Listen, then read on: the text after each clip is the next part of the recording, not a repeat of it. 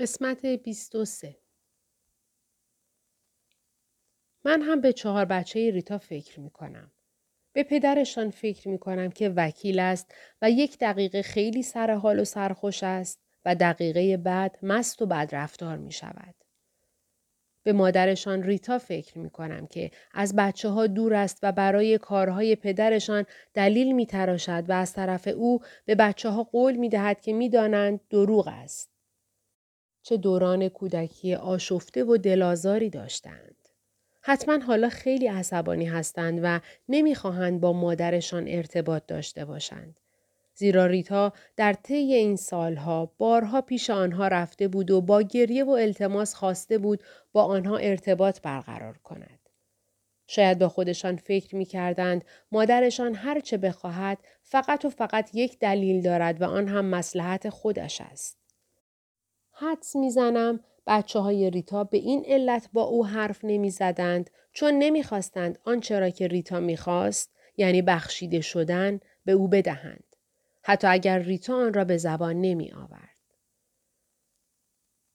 من و ریتا درباره این موضوع صحبت کرده بودیم که چرا از بچه هایش حمایت نکرده بود. چرا اجازه می‌داد شوهرش بچه ها را کتک بزند.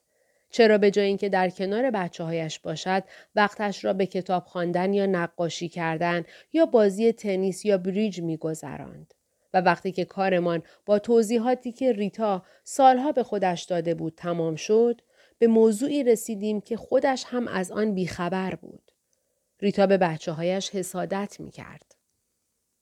این احساس ریتا غیرعادی نبود. مادری را در نظر بگیرید که خانوادهش توان مالی کمی داشته است و حال هر بار که بچهش صاحب یک جفت کفش یا اسباب بازی جدید می شود به او گوش زد می کند. حواست هست چقدر خوششانسی؟ هدیه‌ای که با سرزنش پیچیده شده است.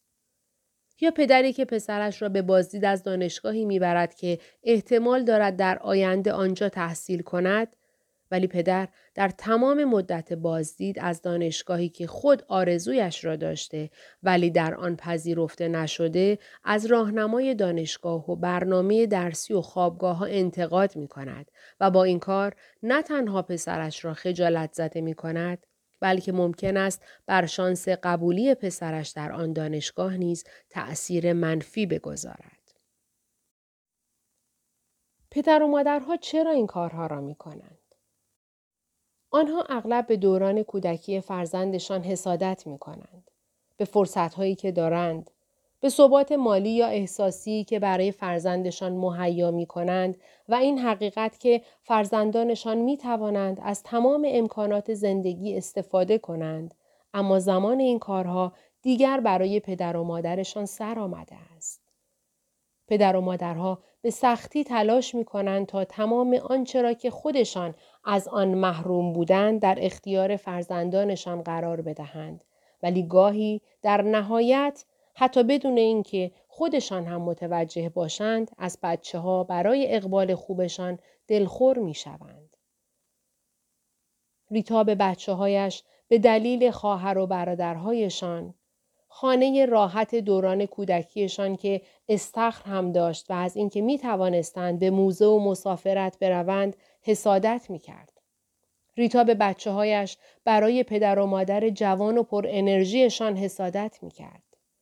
تا حدودی همین حسادت ناخداگاه ریتا و خشم او نسبت به غیر منصفانه بودن تمام این امکانات بود که مانع می شد اجازه دهد بچه هایش دوران کودکی شادی داشته باشند. چیزی که خود ریتا از آن محروم بوده است. و مانع می شد تا بچه هایش را نجات بدهد. همان گونه که وقتی خودش هم جوان بود دوست داشت کسی او را نجات بدهد. من در گروه هماندیشیم موضوع ریتا را مطرح کرده بودم.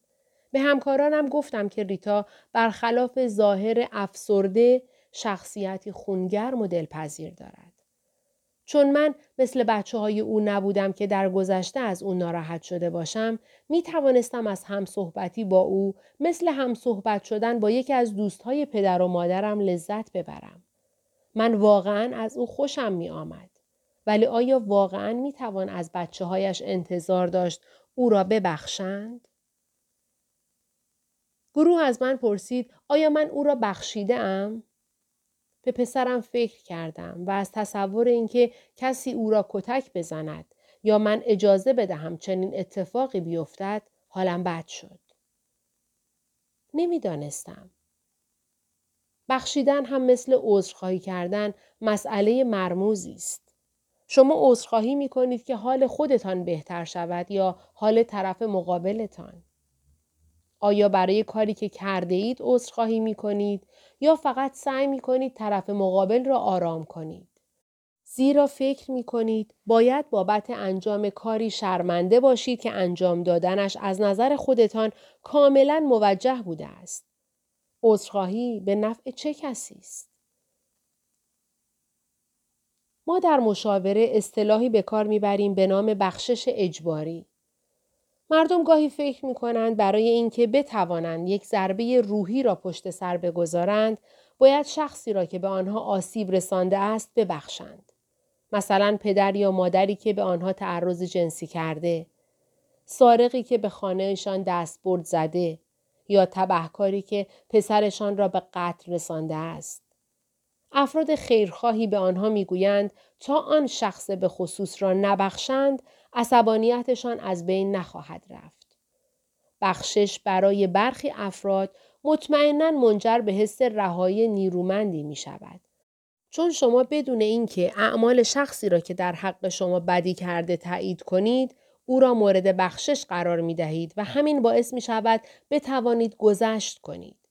ولی خیلی اوقات افراد احساس می کنند که ملزم به بخشش هستند و در نهایت وقتی می بینند نمی توانند این تصمیم را بگیرند فکر می کنند ایراد از خودشان است.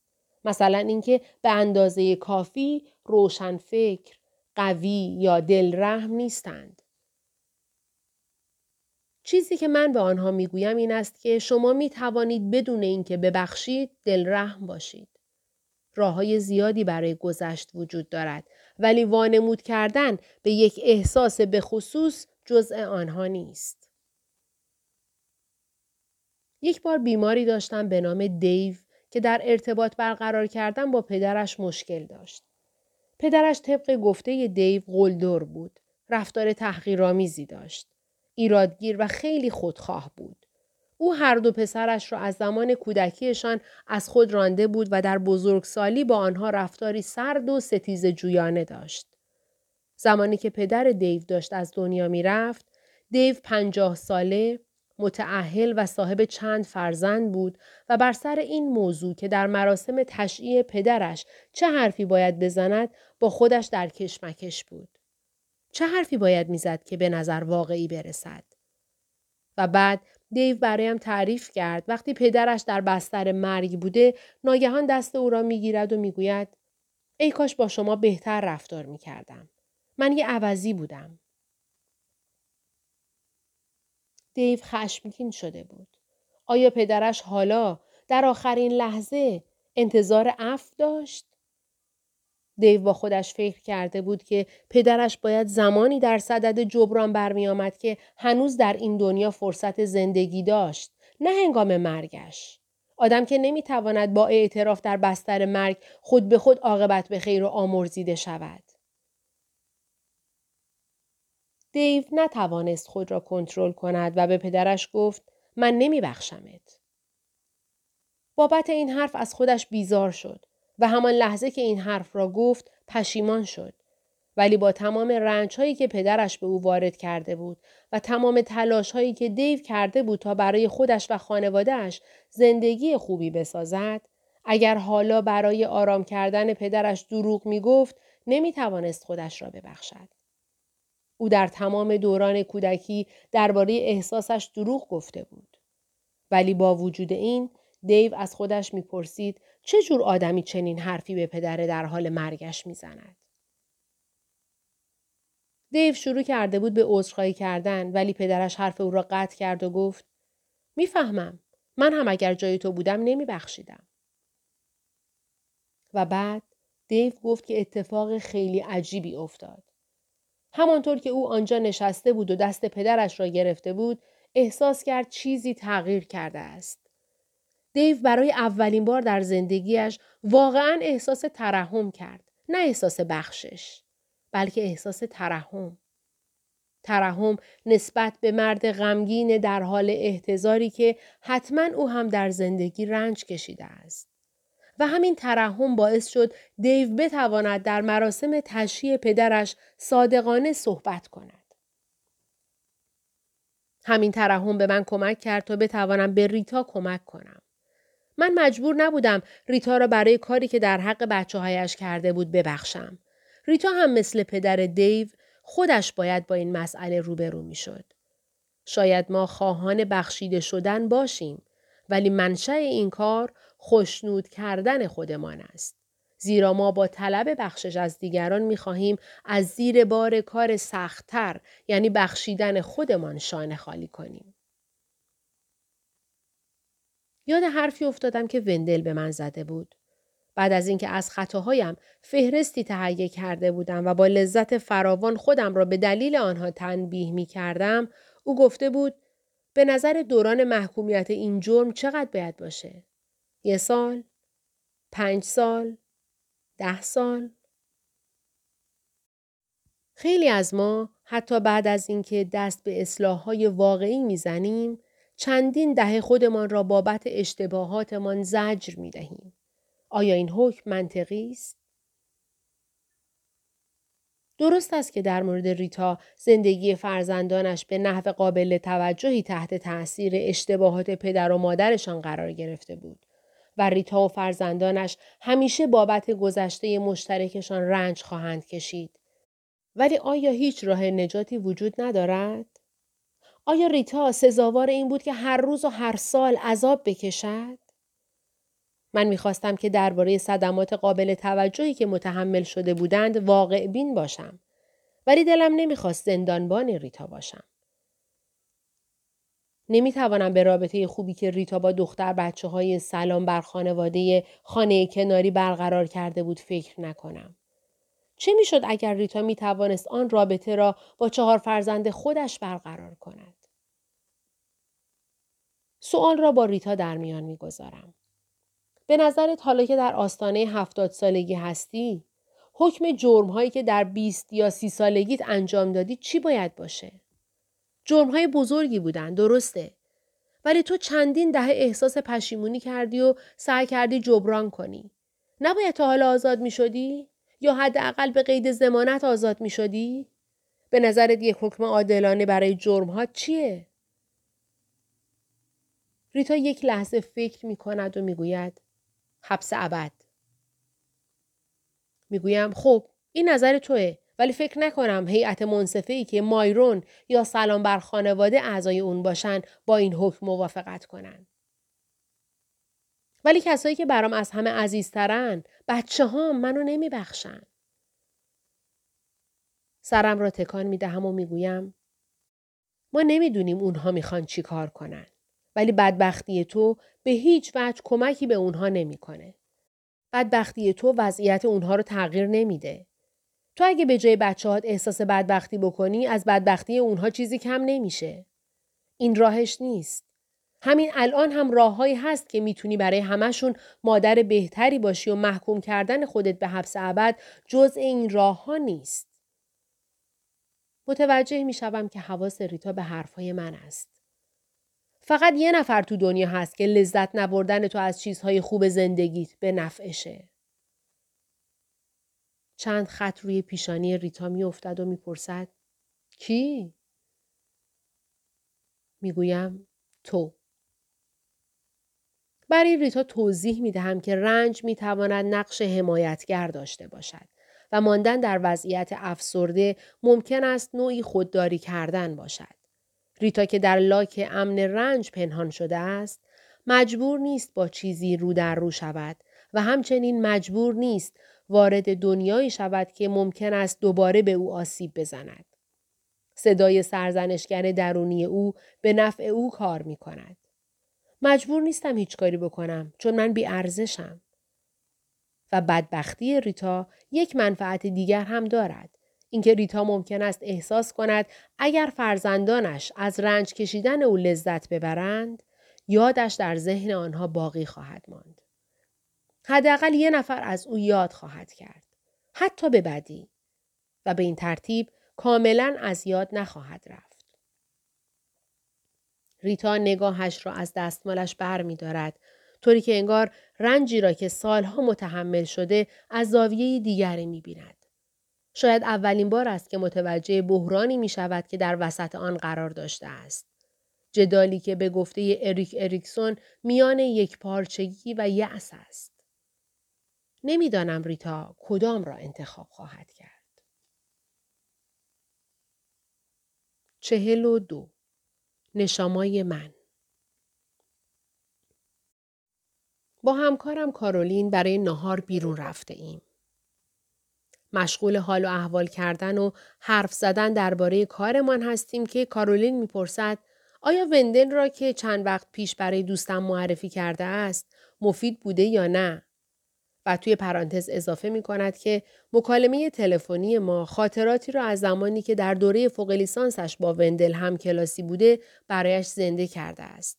اینکه یکی از همکلاسی هایشان به شدت از وندل خوشش آمده بود ولی این احساس یک طرفه بود و وندل با یکی دیگر از همکلاسی ها. اوه حرفش را قطع می کنم. من نباید این چیزها را بدانم و اعتراف می کنم که معرفی مشاور را برای خودم می خواستم. کارولین یک لحظه مات و مبهوت به من نگاه می کند و بعد می خندد. آیستی از بینیش به بیرون می پاشد. صورتش را با دستمال پاک می کند و می گوید ببخش فکر می کردم دارم یه مرد متعهل رو میفرستم پیشش. اصلا نمی‌تونم تو رو با وندل تصور کنم. منظورش را درک می کنم. تصور کردن اینکه فردی که خوب می‌شناسی بیمار شخص دیگری باشد که او را هم خوب می‌شناسی سخت است. به خصوص اینکه آن فرد را از زمان فوق لیسانس بشناسی چون درباره هر دوی این افراد خیلی چیزها را میدانی. به کارولین می‌گویم که آن موقع به فکر جداییم و وضعیت افتضاح کتابم و بیماریم خجالت میکشیدم و او هم به من از مشکلاتی می‌گوید که برای باردار شدن مجدد داشت. کارولین اواخر نهار درباره یکی از بیماری های سرسختش می‌گوید و اینکه اوایل مشاوره اصلا فکرش را نمی‌کرد که این بیمار اینقدر سرسخت، گوش تلخ، پرتوقع و حق به جانب باشد. من به جان فکر می کنم و می‌گویم من هم یکی مثل این را دارم ولی با گذشت زمان یک کمی ازش خوشم اومد و حالا خیلی به فکرشم. کارولین می‌گوید امیدوارم مال من هم همینطوری بشه. بعد فکری به ذهنش می‌رسد و می‌گوید ولی اگه نشد بفرستمش پیش تو وقتش رو داری؟ از لحنش متوجه می‌شوم که حرفش بیشتر شوخی است. یادم میآید که قبلا با گروه هماندیشی هم درباره جان و غرور زیادش و تحقیر کردنهای همیشگیش صحبت کرده بودم و ایان به شوخی گفته بود خب اگر اوضاع خوب پیش نرفت بفرستش پیش یه نفر که ازش متنفری. حالا هم می‌گویم اوه نه پیش من نفرستش. کارولین می‌گوید پس میفرستمش پیش وندل. و هر دو میخندیدیم.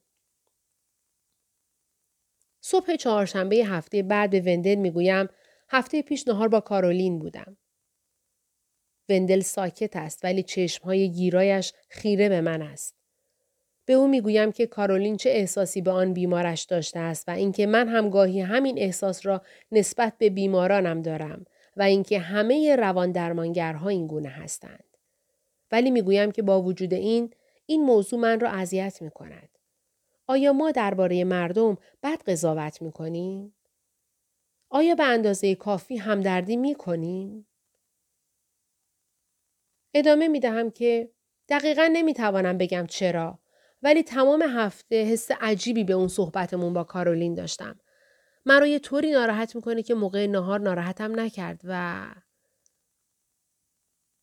ابروی وندل طوری در هم رفته است که انگار سعی می کند از رشته افکارم سر در بیاورد. سعی می کنم مطلب را شفاف کنم و می‌گویم فکر می کنم که در حرفمون نمی‌تونیم همه حرفها رو توی دلمون نگه داریم. ولی در عین حال وندل حرفم را قطع می کند و می‌پرسد سوالی از من داری؟ متوجه می شوم که همینطور است.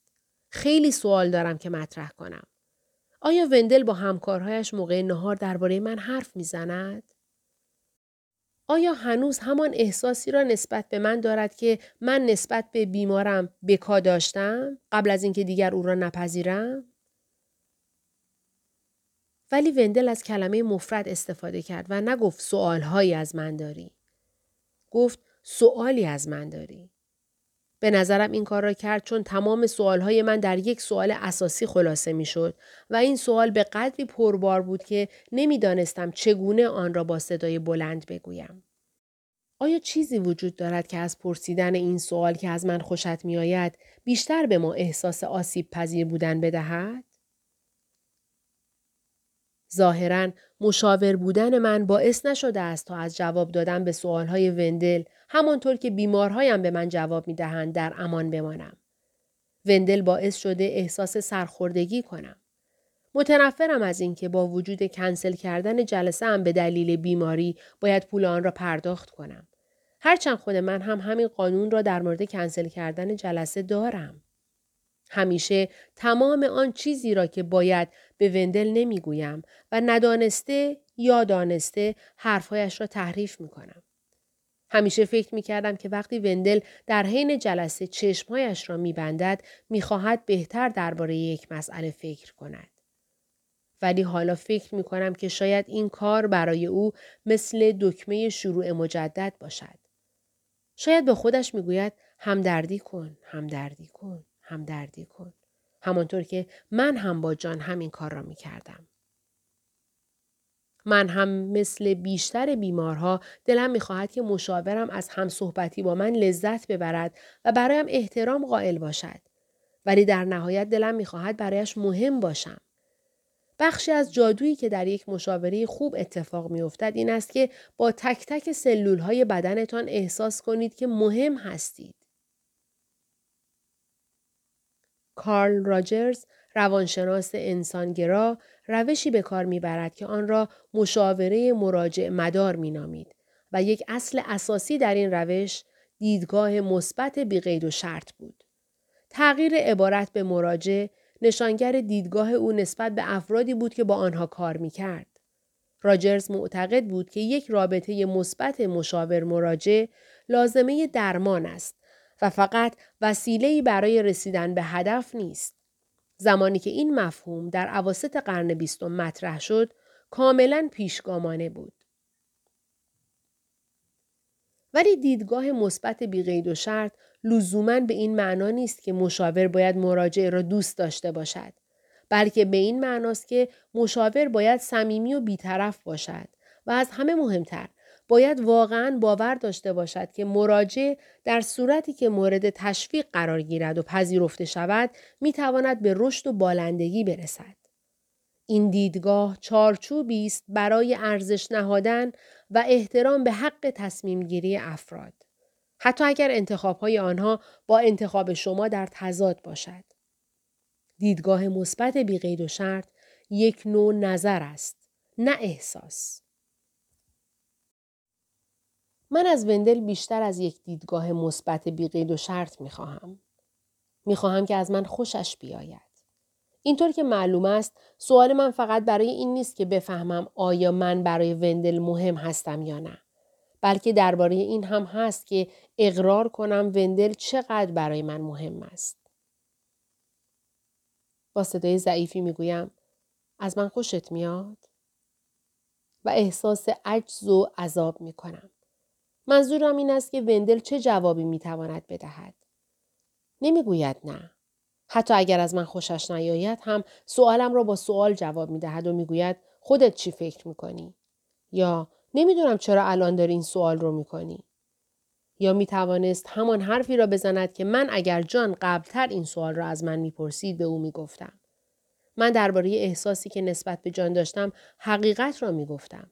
که ممکن بود خیلی به این موضوع ربط نداشته باشد که از او خوشم میآید یا نه بلکه بیشتر درباره این است که شناختن او وقتی که فاصله اش را با من حفظ می کرد خیلی سخت بود. ولی وندل هیچ کدام از این کارها را انجام نمی دهد. می گوید آره ازت خوشم میاد. و طوری می‌گوید که حرفش را باور می‌کنم. نه بدون فکر این حرف را زده و نه از روی احساس. جواب خیلی ساده است. و در عین سادگی به طرز غیر منتظره ای تأثیر گذار است. آره ازت خوشم میاد. می‌گویم من هم ازت خوشم میاد. و وندل لبخند می‌زند. وندل می‌گوید که من دلم می‌خواهد مردم به دلیل باهوش بودن یا بامزه بودنم از من خوششان بیاید. ولی او به دلیل نشامای من از من خوشش میآید که لغتی عبری به معنای روح و روان است. فورا متوجه نکته می شوم. به وندل درباره شخصی می‌گویم که به تازگی از دانشگاه فارغ و تحصیل شده است و از آنجایی که می‌خواهد روان درمانگری را به عنوان حرفش انتخاب کند از من پرسیده که آیا بیمارانم را دوست دارم چون هرچه باشد مشاورها هر روز بیمارانشان را می‌بینند من گفتم که گاهی ظاهر بیمارها با باطنشان فرق می کند و این اتفاق اغلب وقتی رخ می دهد که بیمارها من را با افرادی دیگر در گذشتهشان اشتباه می گیرند که ممکن است آنطور که من آنها را شناختم آنها را نشناخته باشند. من به این زن جوان گفتم که حتی با وجود این من همیشه نسبت به بیمارانم واقعا احساس علاقه می کنم. به دلیل وضعیت شکنندهشان، شجاعتشان و روح و روانشان. به قول وندل به دلیل نشامایشان. اما زن جوان با اصرار به من گفت ولی این علاقه مربوط به کاره درسته؟ و می‌دانستم که موضوع را کاملا درک نکرده است. چون من هم تا قبل از اینکه بیمارهایم را ببینم موضوع را درک نکرده بودم. و حالا که خود بیمار بودم هم به یاد آوردن آن برایم سخت بود. ولی وندل همین الان آن را به من یادآوری کرد. چهل و سه حرفهایی که نباید به یک فرد در حال مرگ زد. جولی می‌گوید آخه این چه حرفیه؟ در مورد یکی از همکارهایش یک صندوقدار در تریدر جوز صحبت می کند که بچهش را در اثر سخت جنین از دست داده است و اینکه چطور یک همکار دیگر که سعی می کرد او را دلداری بدهد گفته بود هر چیزی یه حکمتی داره لابد صلاح نبوده. جولی تکرار می کند. هر چیزی یه حکمتی داره چه حرفیه؟ سخت شدن بچه و سرطان گرفتن و اینکه یه دیوونه بچه تو بکشه هیچ حکمتی نداره. می‌دانم منظورش چیست. مردم درباره انواع مصیبت ها اظهار نظرهای اشتباه می کنند و جولی در فکر نوشتن یک کتاب بود که قصد داشت اسمش را بگذارد حرفهایی که نباید به یک فرد در حال مرگ زد. راهنمایی برای خیرخواهان کمخرد.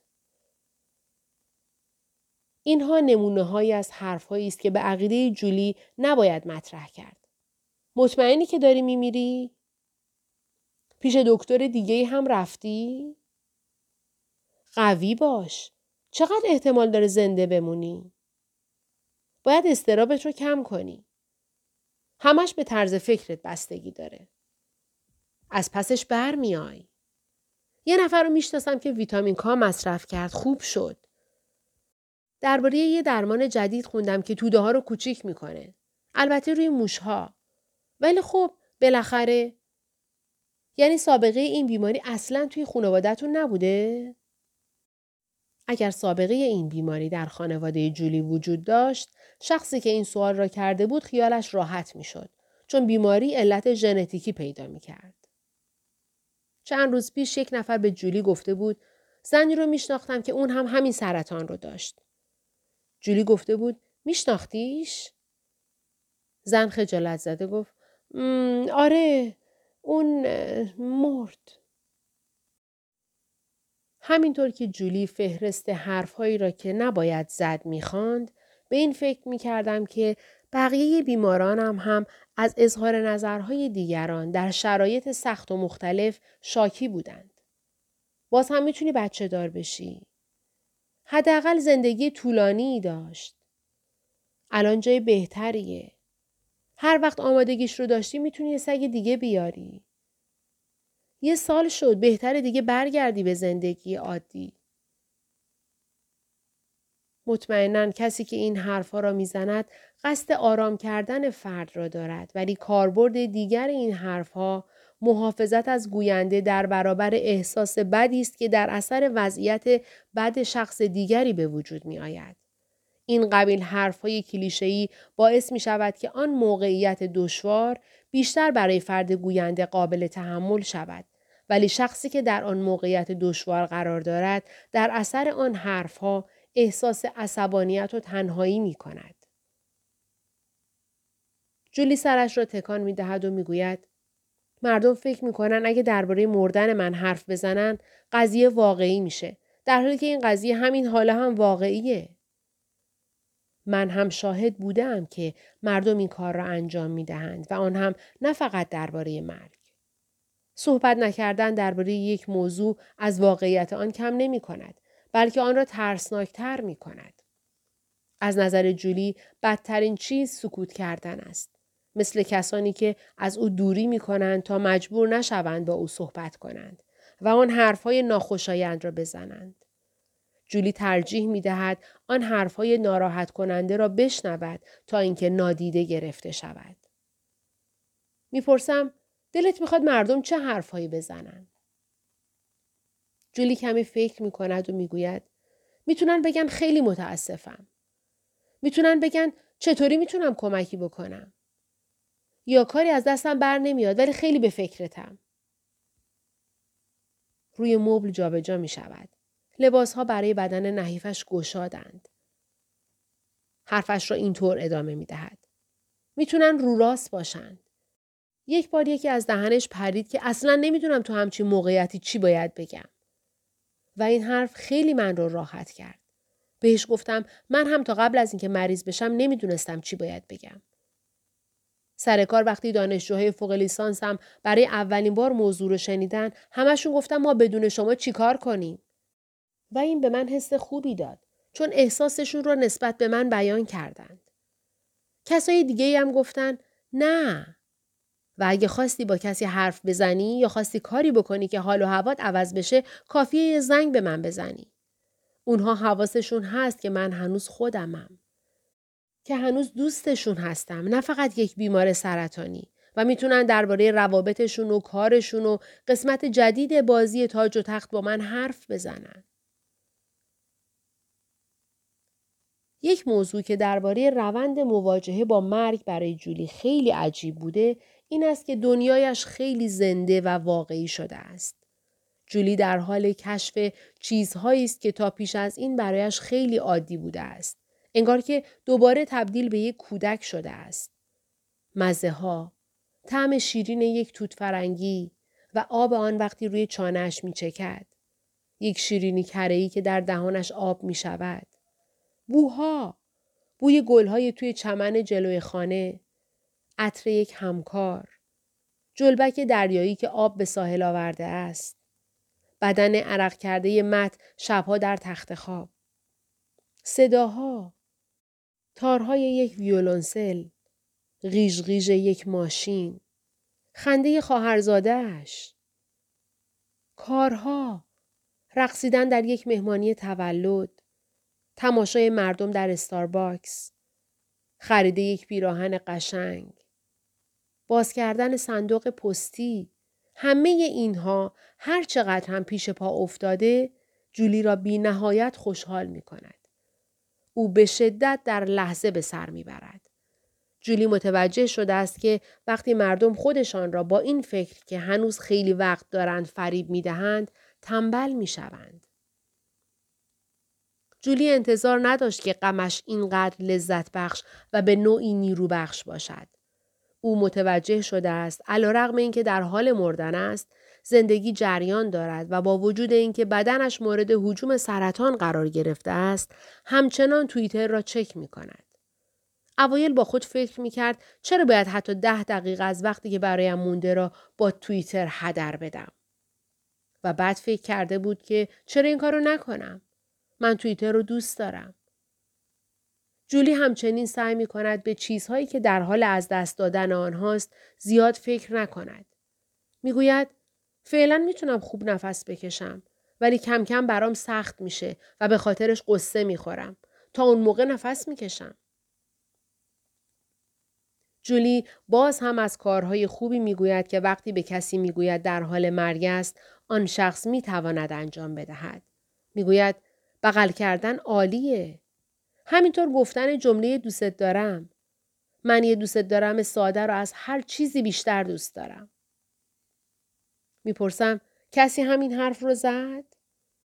می‌گوید که مت این کار را انجام داد. وقتی که فهمیدند جولی سرطان دارد، اولین حرفی که مت زده بود، ما از پسش برمیاییم. یا اوه لعنتی نبود. او گفته بود من خیلی دوستت دارم جولز. و این تنها حرفی بود که جولی احتیاج داشت بشنود. می‌گویم عشق همیشه برنده است. و ماجرایی را که خود جولی قبلا برایم تعریف کرده بود یادآوری می کنم. که وقتی جولی دوازده ساله بود پدر و مادرش مدتی با هم مشکل داشتند و به مدت پنج روز از هم جدا شدند و تا آخر هفته با هم آشتی کردند. و وقتی جولی و خواهرش از آنها علت را پرسیدند پدرش با محبت زیاد به مادرش نگاه کرد و گفت چون همیشه آخر کار عشق برنده است. اینو یادتون باشه دخترا. جولی سرش را تکان می دهد. عشق همیشه برنده است. می‌گوید اگه این کتاب رو بنویسم شاید توش بنویسم که بهترین جوابها رو کسایی به هم دادن که خودشون بودن و حرفاشون رو دستکاری نمی کردن. به من نگاه می کند و می‌گوید مثل تو. سعی می کنم به یاد بیاورم که وقتی جولی به من گفت دارد میرد چه جوابی به او داده بودم. یادم میآید که دفعه اول معذب و دفعه دوم آشفته شده بودم. لبخند می‌زند و می‌گوید هر دو دفعه یه حرف رو زدی و هرگز فراموش نمی کنم. چون انتظار شنیدن این حرف رو از یه مشاور نداشتم. سرم را تکان می دهم. انتظار چه چیزی را نداشتی؟ جولی می گوید بی اختیار با صدای آهسته و غمگینی گفتی اوه جولی که بهترین جواب بود ولی حرفی که نزدی از همه مهمتر بود. چشمات پر اشک شد و من چیزی نگفتم چون فکر می کردم دلت نمی‌خواد متوجه بشم. کم کم یادم میآید. می‌گویم خوشحالم که متوجه اشکام شدی و البته که می‌تونستی چیزی بگی. از حالا به بعد هم امیدوارم این کارو بکنی. خب حالا دیگه این کارو می‌کنم. منظورم اینه که حالا که با هم متن ترهیمم رو نوشتیم فکر می‌کنم دیگه همه چیم روه. جولی چند هفته پیش متن ترهیمش را تمام کرد. آن موقع مشغول صحبت کردن درباره موضوعهای مهمی بودیم. اینکه جولی دوست داشت چطور بمیرد. دوست داشت چه کسی در کنارش باشد. می‌خواست کجا باشد. دلش می‌خواست چه چیزی به او آرامش بدهد. از چه چیزی میترسید. دلش می‌خواست مراسم ختم یا یاد بودش چطور باشد. می‌خواست مردم چه چیزی را بدانند و چه وقت. با وجود اینکه از زمان تشخیص سرطانش جنبه های پنهانی از شخصیتش را کشف کرده بود مثل بیمقدمه بودن و انعطاف پذیری هنوز هم در اعماق وجودش یک برنامه ریز بود و اگر قرار بود با حکم مرگ زود هنگامش دست و پنجه نرم کند تا آنجا که می توانست این کار را به روش خودش انجام می‌داد.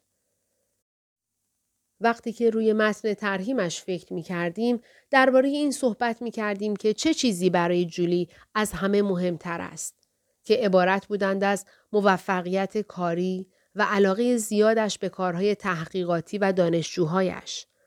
صبحهای شنبه در تریدر جوز که مثل خانه اش بود و احساس آزادی که آنجا به او دست می‌داد. اما هم بود که با کمک های جولی در روند درخواست تسهیلات مالی توانسته بود ساعت کاریش را در تریدر جوز کم کند تا بتواند به دانشگاه برود. دوستانی بودند که همراه آنها در ماراتون دویده بود و دوستانی که با هم عضو باشگاه کتابخانی بودند. اولین نفر این فهرست هم همسرش بود. جولی گفته بود بهترین کسی که میشه در کنارش زندگی کرد و همینطور بهترین کسی که میشه در کنارش مرد. خواهرش، پسر خواهرش و دختر تازه متولد شده خواهرش. جولی مادرخوانده آنها بود. پدر و مادرش بودند.